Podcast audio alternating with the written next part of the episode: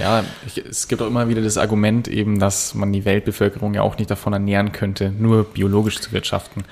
Und da kriege ich dann schon immer so ein bisschen Wirkreiz, weil es mich enorm ankotzt, weil so viel auch weggeschmissen wird, wo ich mir denke, ja, Das- wenn das nicht weggeschmissen werden würde, müsste genau. der andere weniger produzieren. Und da, das Argument, das mag ich nicht. Das, das passt mir überhaupt nicht in Kram. Also wenn jeder darauf schauen würde, einfach nur das einzukaufen, was er braucht, oder auch das zu, zu nehmen, was er bräuchte. Und das hat, wir hatten das gesagt, irgendjemand hat es auch gemeint, es gibt halt viele Länder, die halt dann als Statussymbol auch eine gewisse Fettleibigkeit haben. Und das ist dann dieser Massenkonsum, den es eigentlich nicht bräuchte. Bei den Kühen zum Beispiel machen wir einen strikten Ernährungsplan. Also Ja. da heißt es dann, die Kuh frisst so und so viel am Tag und mehr soll es nicht sein, sonst wird sie zu fett und weniger soll es nicht sein, dann ist sie unterernährt. Und bei Menschen klingt zwar blöd, soll es aber eigentlich genauso sein. Jeder Mensch hat einen Bedarf, der gedeckt sein sollte. Und was darüber hinausgeht, ist dann schon Luxus. Und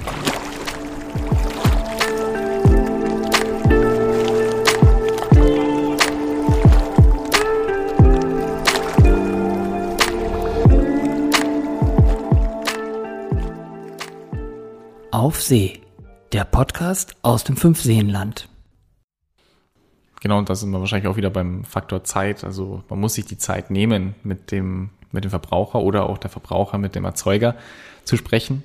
Und viel einfacher ist es halt doch, dann den Input, den man gerade braucht, zu googeln oder auch aus den Medien rauszusaugen. Und die Medien leben halt auch meistens davon, eher das Negative zu berichten, weil man da dann auch mehr Leser oder Zuschauer mitbekommt. Und wir als ja, Landwirte, die es richtig machen, die müssen halt dann dafür gerade stehen, was die schwarzen Schafe verbockt haben. Und man muss sich dann auch immer rechtfertigen. Und das ist dann natürlich auch schwierig. Hat man da Lust drauf? Dass man sozusagen die Leute dann auf dem Hof hat, die einen ausquetschen über Sachen, die man selber gar nicht macht, aber die eben in den Medien breitgetreten wurden. Von daher kann ich auch jeden verstehen, der sagt, nee, ich habe da den, den Nerv oder auch ich kann es dann nicht mit Leuten diskutieren oder ähm, auch, ja, Leute auf dem Hof zu haben, weil es eben mein Hof ist und ich mache meine Arbeit gern, ähm, kann aber nicht mit Menschen. Nicht jeder kann mit Menschen. Das ist auch schwierig. Ja. Von daher, wir haben jetzt neulich erst gemeint, naja, wenn die Gäste oder die Kunden auf dem Hof ähm, nicht so angenehm, dann würden wir unsere Arbeit natürlich viel schneller schaffen. Aber unser Hof oder auch der Alltag lebt auch davon, sich mit den Leuten zu unterhalten. Einfach weil man auch mal was anderes kennenlernt und nicht nur den Hof. Man kommt zwar nicht selber vom Hof raus, aber die Leute kommen auf den Hof und erzählen ihre Geschichte. Und das ist jetzt auch mit, mit dem Landvergnügen zum Beispiel, wo die Leute ihren Camper bei uns eine Nacht stehen lassen können, äh, von überall her. Und ja, ganz unterschiedliche Landwirtschaften, die auch die haben oder sich auch gar nicht auskennen. Aber man kommt mit den Leuten ins Gespräch, man holt sich sozusagen Deutschland auf den Hof und die Leute erzählen von sich. Das erzähl doch bitte nochmal genauer. Also man kann mit einem Camper bei euch äh, also Halt machen, sozusagen. Kann sich dann in die Stromwasserversorgung oder irgendwas anschließen wahrscheinlich. Ich gehe mal davon aus, du bist top organisiert. Das- nee, das haben wir jetzt mal nicht angeboten. Okay. Also der, die Organisation Sorry. hat uns hat uns dann sozusagen ein paar Tipps gegeben, auf was man so achten sollte. Und ähm, wir haben jetzt fürs erste Jahr erstmal nichts angeboten, nur den Stellplatz. Und je nachdem, wie die Leute drauf sind, wie nett man sich mit denen unterhält, kann man sagen, okay, gut, dann füllt euer Wasser mal auf oder sonst was. Aber wenn man alles pauschal anbietet, dann werden viele auch schon frech und äh, ja, saugen bei dir dann alles leer und füllen sich wieder voll auf und das wollten wir dann auch nicht. Also wir haben ja Okay. sozusagen keinen Profit davon. Also wir verdienen ja nichts dran, außer dass man vielleicht auch wieder Verbraucher auf dem Hof holt, mit denen ins Gespräch kommt und seine Produkte ein bisschen bewerben kann. Okay, aber ich finde das generell eine coole Aktion. Ja, Also, dass, dass, das, dass das so gemacht wird. Aber schade zu hören, dass das auch schon wieder, also dass man das wieder abriegeln muss. Ja, man So. lernt, man lernt viel dazu. Also ähm, es gibt, die meisten sind wirklich sehr nette Gäste. Ja. Und dann gibt's natürlich auch da die schwarzen Schafe, die sozusagen auf deinen Hof kommen, gerade mal, dass sie ein Hallo rausgequetscht bekommen und sozusagen, ja, ich habe jetzt hier meinen Stellplatz und der gehört jetzt mir. Und naja, man selber ist dann einfach auch zu nett zu sagen, äh, das ist mein Hof, bitte fahr jetzt wieder. Nein. Achso, er bleibt dann gleich für zwei Wochen? Oder was? Wie läuft das? nee, nee, der bleibt dann auch bloß für eine Nacht, aber die Nacht wird, also man darf 24 Stunden da stehen. Ja. Und das kosten gerade die, die etwas anstrengender sind, auch gut aus. Also die meisten, mit denen man sich nett unterhält, die sind dann nach einem halben Tag schon wieder weg. Aber die, die wirklich sehr anstrengend sind und auch sich an kaum Regeln halten, die ja, bleiben halt dann auch länger stehen. Ich finde es immer phänomenal, was für eine Geduld du auch hast äh, und auch wie wenig emotional du darauf reagierst, ja. wenn du das erzählst. Nee, das, das lässt man dann anderweitig aus. Da geht man dann in den Garten und hackt ein bisschen oder keine Ahnung, da findet ja. man was. Ja, ja, okay. Das ist, also ich könnte das nicht. Also ja. wenn ich jetzt einen Bauernhof hätte und da würde jemand nicht so spuren, wie ich das will, dann ist das schwierig. Ja, nee, man redet sich halt ein, okay, die 24 Stunden sind jetzt auch gleich wieder rum und man hofft, die nächsten Gäste sind wieder netter. Und das war dann auch der Fall. Die nächsten Gäste, die waren total entspannt und die haben dann auch beim Melken zugeschaut oder da war sie aus, glaube ich, aus Thüringen, ja genau, und das war ihr Kindheitstraum, mal eine Kuh zu melken. Und für die war das dann das Highlight, einfach mal Milch aus einer Kuh rauszubekommen. Ja, ja Genau. Das ist, das ist doch jetzt wieder sehr cool. Also Richtig, genau. Ja. Davon, ja. davon zehrt man dann eher und vergisst dann wieder das Negative. Aber man lernt die Leute auch kennen. Also, ja, man, deswegen, nicht jeder kann mit Menschen. Man muss es auch mögen, wenn man nie weiß, wer da auf dem Hof kommt. Und ja, am Telefon klingt jeder meistens ganz nett. Aber ist das so? Ja, klar, die wollen ja einen Stellplatz. Die okay, wollen ja was von mir. Ja, okay, das, äh, das, das erklärt vieles. Ja, und dann, wenn sie aber auf dem Hof sind, auf dem Hof sind und den Stellplatz haben, dann zeigen sie dann auch gerne ihr wahres Gesicht, ja. Aber gut. Okay. Genau. Aber ich finde das prinzipiell probiert ihr echt viel aus. Ist das auf also musst du deine, ja, du spunzelst. Ist das auf meinen Mist gewachsen? ja, genau. Ist das auf deinen Mist gewachsen? Also musst du deine Eltern zum Beispiel bei solchen Sachen äh, jedes Mal überzeugen und sagen, so hör mal zu, Papa, ich habe jetzt das und das vor, das machen wir jetzt so und so und das ist deswegen gut. Also wie funktioniert das bei euch? Klar, also Reibungen gibt's immer. Und ich glaube, das war auch damals so, wo er dann den Hof übernommen hat. Also ich glaube, gerade wenn eine junge Generation sich einbringen möchte und neue Ideen hat, dann wird es immer schwierig sein, gerade das eingefahrene System ein bisschen zum Schwanken zu bringen, was Neues auszuprobieren. Aber gerade sowas jetzt auch wie mit dem Landvergnügen, wenn es darum geht, ähm, Leute auf dem Hof zu holen und jeder in der Familie hat auch gerne diese Gespräche mit dem Verbraucher, dann ist es auch gar keine große Überwindung oder auch keine, wie sagt man, ich muss da nicht viel reinreden und sagen, hey, das müssen wir jetzt machen und jetzt hab dich nicht so, sondern da wird dann beim Essen drüber geredet, so und so schaut es aus und können wir uns das vorstellen und dann klappt es auch oder klappt nicht, je nachdem. Wenn die Argumente natürlich äh, überwiegen, es nicht zu tun, dann redet man ja miteinander. Aber deswegen, wenn ich mir was überlege, dann äh, hole ich mir schon genug Argumente, dass es auch wirklich nicht so einfach aus der Luft gegriffen ist, sondern dass ich auch sagen kann, das und das und das spricht dafür, das könnte vielleicht dagegen sprechen, aber dass die Pro-Argumente natürlich überwiegen, dann tue ich mich auch leichter zu überzeugen. Wir waren jetzt ja noch nicht bei euch auf dem Hof, also das mhm. heißt, wir kennen jetzt nur dich oder wir hatten ja auch vorher äh, öfters telefoniert. Das heißt, wie äh, Wer, wer gibt da so den Ton an? Dein Vater oder deine Mutter? Oder muss man beide überzeugen? Und ähm, stelle ich mir das jetzt eher sachlich oder eher emotional vor? Es gehört, glaube ich, beides irgendwie dazu. Dadurch, dass man ja als Familie zusammen arbeitet und wohnt, äh, man hat ziemlich viel am Tag miteinander zu tun. Das heißt, dass da irgendwas unemotional über die Bühne geht, kann man eigentlich vergessen. Ähm, aber wenn es gerade auch so wie die Umstellung auf Bio oder dann auch das mit den Stellplätzen oder irgendwelche Veränderungen, da musst du natürlich auch sachlich argumentieren, was spricht denn dafür? Es ist für uns mehr Aufwand. Also was könnten wir davon auch haben?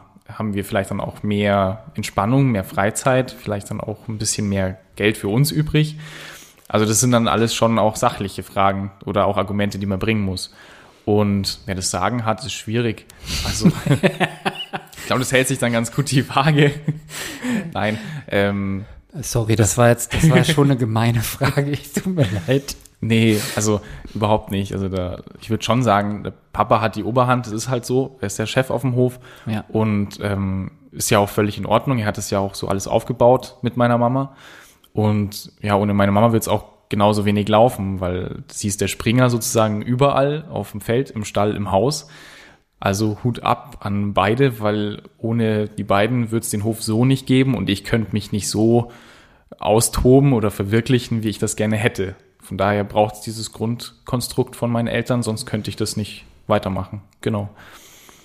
Du hast nochmal gesagt, deine Schwester ist auch mit dran beteiligt oder ähm, machst du das komplett mit deinen Eltern allein? Also wenn, wenn Not am Mann ist, ist meine Schwester auf jeden Fall mit dabei und mein Okay. Bruder kommt dann auch. Okay. Und dadurch, dass meine Schwester auch im, im Veterinäramt arbeitet, hat die auch noch den, mehr den fachlichen Bezug.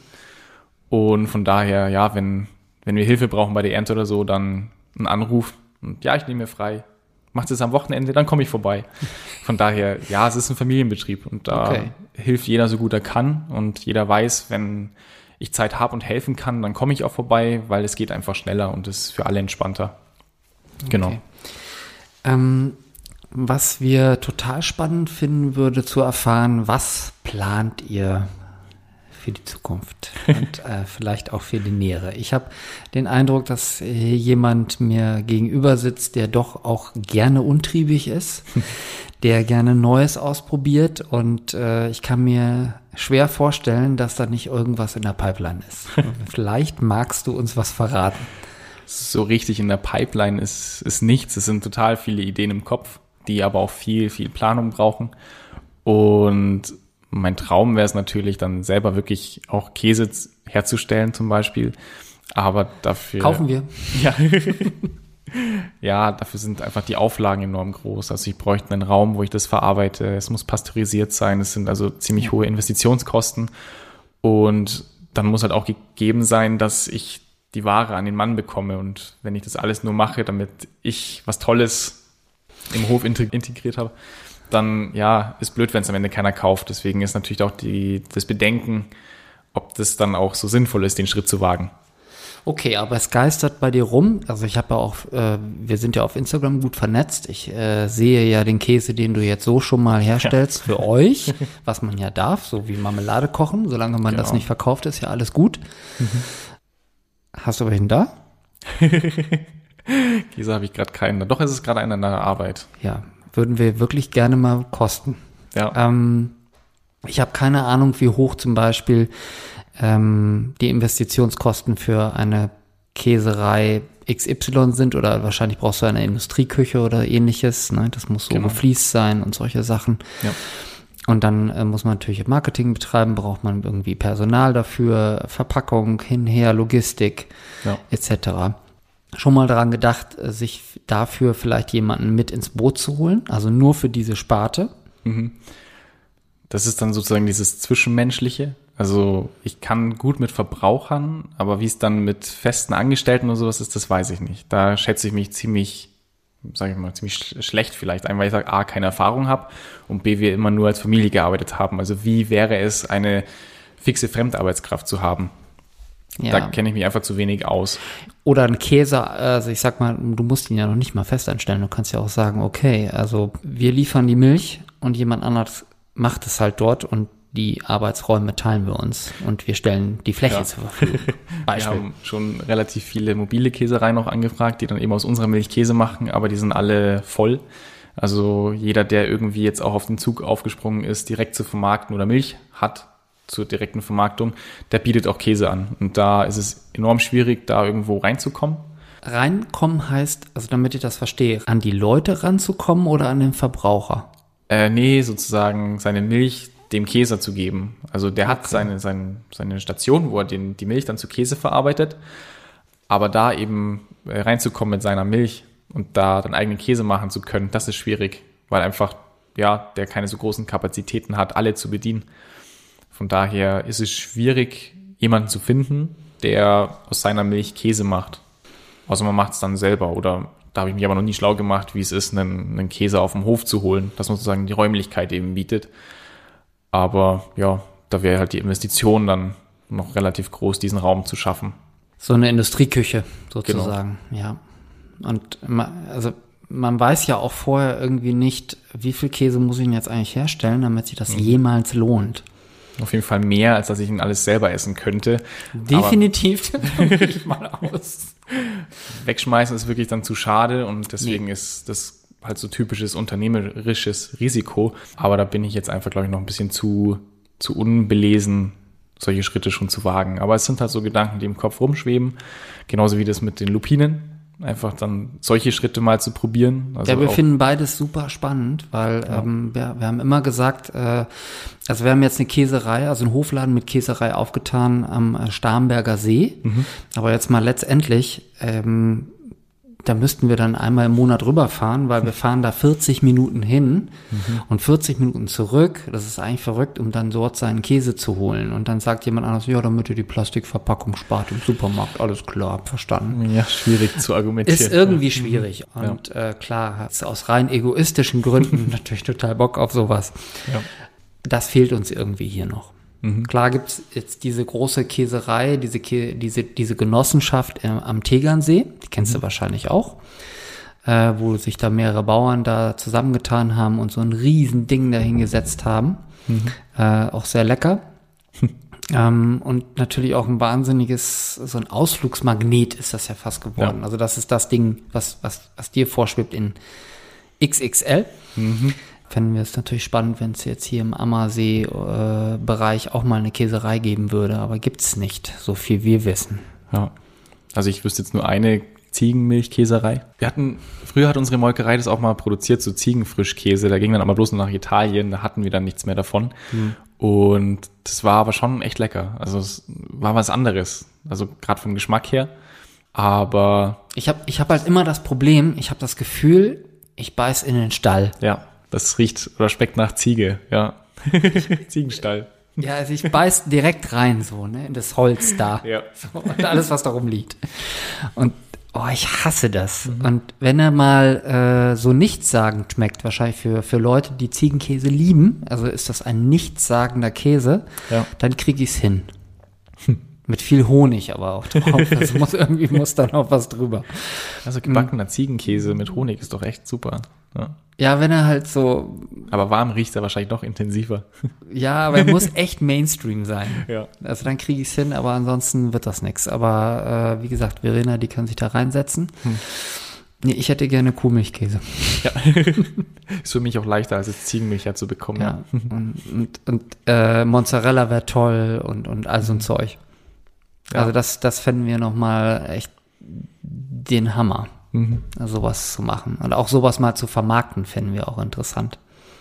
Also es ist ja auch so, dass wir im Moment gerade zusammentragen, was gibt's denn jetzt wirklich alles hier, dass man wirklich komplett vielleicht mal damit kochen könnte. Mhm. Also es ist jetzt nicht so, dass wir zu 100 Prozent alles aus der Region beziehen können, was wir manchmal für unsere doch einfache Küche brauchen. Was würde also, dann noch fehlen? Naja, Granatapfel, aber das funktioniert natürlich jetzt weniger schwierig. Also es ist zu kalt. Pfirsich fänden wir auch nochmal super spannend. Mhm. Also muss man irgendwie auch immer so alles nachholen. Also so solche Sachen. Mhm. Und ähm, salattechnisch haben wir uns jetzt selber natürlich top aufgestellt, weil ja. wir alles jetzt selber angebaut haben, so wie wir das wollen. Ähm, damit sind wir gut zufrieden, aber wie gesagt, Käse ist im Moment das größte Problem. Ja. Äh, da haben wir auch noch keine Lösung für. Gut Ding will Weile haben. Ja, wir setzen es jetzt nicht unter Druck, aber äh, klar, du weißt ja auch, im Moment ist, ist, die, ist die ganze Nachhaltigkeitsdiskussion doch sehr aufgeheizt. Mhm. Ähm, klar, wegen Wahl im ja. September. Äh, mal sehen, was du dazu sagst, ist, wir haben letztens darüber geredet beim Abendbrot, dass wir gesagt haben, hey, wenn wir jetzt beide nicht so einen guten Job hätten und nicht zur Mittelschicht gehören würden und jeden Eurocent zwei oder dreimal umdrehen müssten, wie würden wir denn dann unser schönes, nachhaltiges Leben, was wir da begonnen haben, dann finanzieren? Mhm. Und da habe ich dann gesagt, ja, wahrscheinlich würden wir dann zu einem Discounter gehen und äh, dort die, äh, also uns in Anführungsstrichen gesund ernähren, in der Form, dass man dann halt äh, keine industriell verarbeiteten Lebensmittel nimmt, aber ähm, ja, die Eier, äh, das Gemüse, was da ist oder sonst was, äh, aber ob das jetzt biozertifiziert ist oder mhm. nicht, äh, ist nicht. Das Geld wäre ja nicht da. Mhm. Und äh, das ist ja eine Diskussion, die, die auch wichtig ist, ähm, dass das nicht alle Schichten erreicht. Mhm. Also dass nicht alle Schichten die Möglichkeit haben, das zu tun, wenn sie das wollen würden. Und das finde ich schon nicht angenehm. Nee, also wie kann man es so blödsten sagen? Die, also nicht jeder kann sich's Bio leisten, das stimmt. Ja. Weil man eben, wie wir es jetzt auch merken, man hat höhere Kosten und die müssen ja auch gedeckt werden. wie du das mit den Eiern schon gesagt hast, nicht? Der, genau. Eier, der Preis ist gestiegen und selbst die Leute, die sich das leisten könnten, mhm die machen das dann nicht mehr.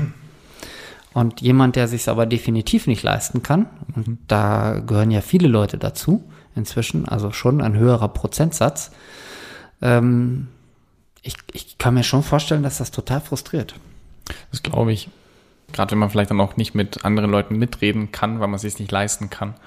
Gerade so im Freundeskreis oder sowas, wenn dann natürlich andere dabei sind, die sagen, ja, ich habe mir jetzt wieder das Biofleisch gekauft oder das Mhm. Biogemüse und ja, ich kann es mir halt nicht leisten. Also ich denke mal, vieles braucht man auch nicht zwingend, was jetzt vielleicht äh, biologisch teurer ist, aber vielleicht brauche ich es auch nicht zwingend. Äh, konventionell kann genauso gut ja produziert sein, außer dass es halt nicht dieses Siegel hat. Also sagen wir so, wenn jetzt ich die Wahl hätte zwischen einem biologischen Produkt aus dem Ausland Ja. oder dem konventionellen Produkt aus dem Nachbardorf, würde ich immer das aus dem Nachbarort nehmen, weil ich halt dann meistens auch weiß, wer es wahrscheinlich produziert hat. Also Und wir wissen es jetzt nicht, wer es produziert hat, aber wir würden, ähm, also das ist auch nochmal so ein Ding, ähm, um da nochmal einzuhaken.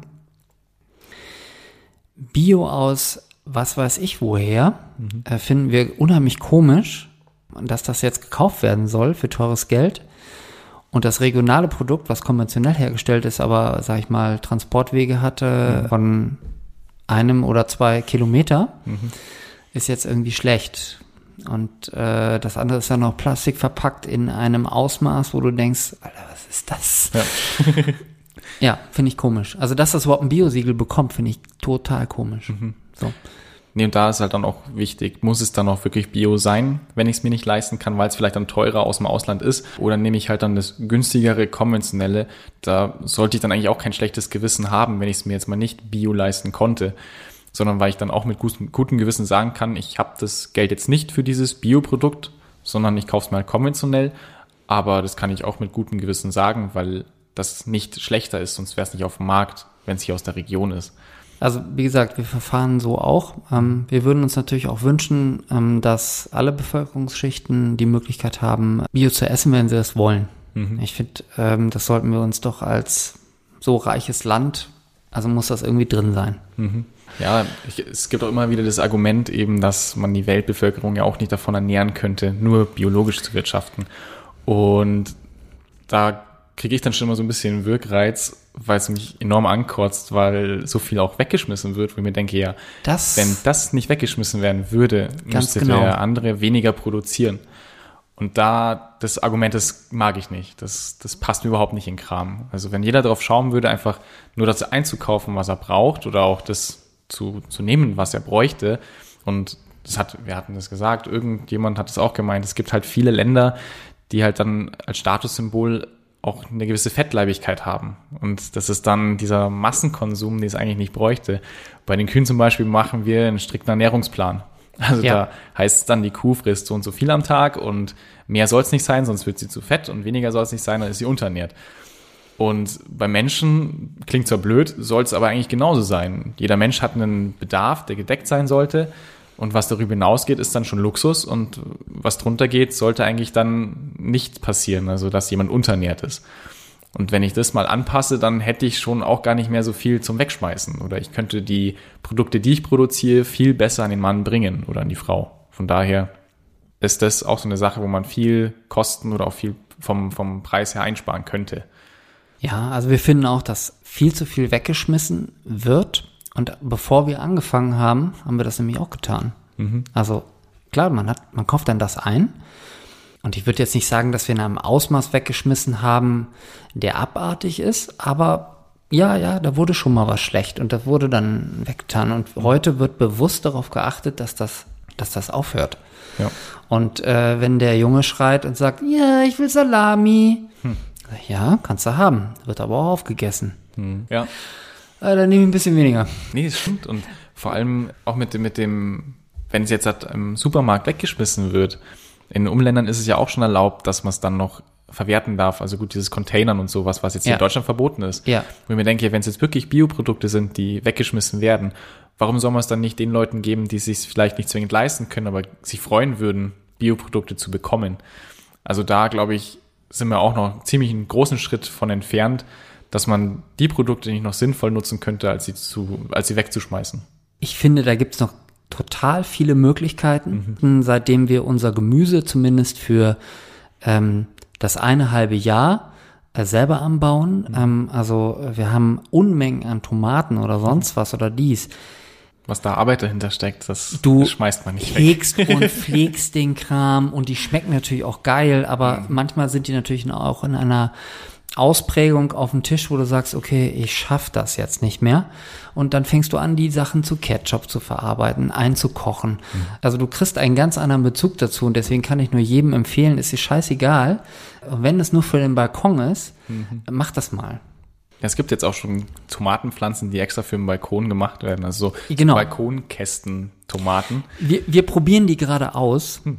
Ich hatte die im Internet über Instagram wurde mir die immer wieder angezeigt, nicht so diese Kauf mich, kauf mich. Ja. Und ich so, Mann, was reingefallen. ist das? Ist ja genau, genau reingefallen, bestellt. Und dann habe ich gesagt, komm, die nehmen wir noch, weil ich war neugierig, habe dann zu Vivian gesagt, ich sage, guck mal, die, die, das Ding ist ja, das ist ja abartig dieser Ertrag, den die, den die mhm. angeblich haben soll. Ich bin neugierig, ob es jetzt wirklich so ist. Jemand wächst ja auch rein, so in gewisser Hinsicht. Darum geht's ja. Also das, äh, wir wollen ja nicht die Weisheit mit Löffeln gefressen haben, sondern einfach sagen, okay, wir haben eigentlich im Grunde genauso wenig Ahnung wie der Zuhörer. Wir sind euch vielleicht ein, zwei Jahre jetzt voraus, aber mehr ist es nicht und wir haben genauso angefangen. Äh, und wir wollen einfach jedem sagen, dass es sich lohnt, diese Themen zu betreten. Spätestens, wenn dann die Ernte stattfindet. Also bei uns ist es jetzt auch so im Garten. Ich versuche mich da auch ein bisschen zu verwirklichen mit verschiedenen Gemüsesorten und Obst und was es alles gibt. Und das ist jetzt im Garten wie im Stall genauso. Du pflanzt was an oder du besamst eine Kuh und dann freust du dich enorm, wenn entweder dann das Gemüse erntereif ist oder ein Kälbchen auf die Welt kommt. Also es ist so, das ist das, was mir als Landwirt dann auch enorm Spaß macht am Beruf. Dieses, dieses, ähm, ja, man hat was erreicht, also man hat was geschafft und man konnte es beeinflussen. Und man hat dann eben auch etwas, um es dann auch zu verwerten oder auf, auch weiter daran aufzubauen das Gemüse, jetzt zum Beispiel habe ich auch gelesen, einfach mal eine Salatpflanze blühen lassen, dass da ein neuer Samen rauskommt und der samt sich dann von selber da ein bisschen aus und dann hast du vielleicht im nächsten Jahr dann schon einen eigenen Samen. Also auch nicht alles ernten, sondern auch mal was stehen lassen und das per Permakultur, ne? Ja, genau. Ja. Mhm. Am, am allerschönsten finde ist, äh, dass die Kinder das mitbekommen. Mhm und äh, da auch drauf reagieren. Also wir haben das Glück gehabt, damit früh genug begonnen zu haben, dass sie in einem Alter sind, wo sie schon mitmachen können, mhm. aber äh, ich sage noch nicht alt genug sind, dass sie sagen, boah, lass mich in Ruhe mit dem Mist. cool. Also wir ja. haben auch das Glück drüben gegenüber ist das SOS Kinderdorf und da hat eben ein, ähm, ein Erzieher seine Abschlussprüfung bei uns gemacht und seitdem kommt er mit seiner Kindergartengruppe eben regelmäßig auf den Hof. Und für die Kinder ist es halt ein Highlight, einfach mal ein Kalb vom Nahen zu sehen oder bei einer Geburt dabei zu sein. Wir hatten da echt Zufall, dass immer, wenn er dann auf den Hof kommen ist, gerade eine Geburt war. Also hätten wir Geburtsprobleme gehabt, hätten wir bloß gesagt, du, Martin, komm vorbei. Äh, Timing. Richtig, wir brauchen dich. Und auch wenn es dann zu den Hühnern geht, das Eier absammeln oder einfach mal ein Huhn streicheln, das sind so Kleinigkeiten. Wir selber als Landwirt ist dann meistens so selbstverständlich, aber wenn da Kinder mit dabei sind, dann denkst du dir, ja, man hat schon echt einen coolen Job. Und wir hatten noch nie so viele Praktikumsanfragen von den Kindern, weil das alles so toll ist. Aber und da ist es halt enorm wichtig, dann auch äh, die Kinder relativ früh ranzuführen, wie wird's produziert, was kann man daraus machen. Ja. Und dann können sie ja später immer noch entscheiden, ja, mag ich das oder mag ich es nicht. Aber sie haben dann zumindest schon mal gesehen, wie es produziert wird. Und ob sie das dann später mal unterstützen wollen, das ist dann ihre Sache. Wir kommen ja bei euch auch nochmal vorbei. Mhm. Wir wollen ja äh, nochmal einen vollständigen Bericht machen bei uns auf dem Blog. Ja, wir hoffen, dass das jetzt am kommenden Wochenende irgendwie möglich ist. Und dann würden wir natürlich, weil wir beide Kinder da haben, die natürlich auch einpacken. Gerne. Und mhm. wir sind total gespannt. Lasse ich auf jeden Fall ein paar Eier im Nest liegen zum Absammeln. Okay, finde ich, finde ich eine gute Sache. Es war cool, dass du da warst. Hat mich sehr gefreut. Okay, danke. Gerne. Ciao. Ciao.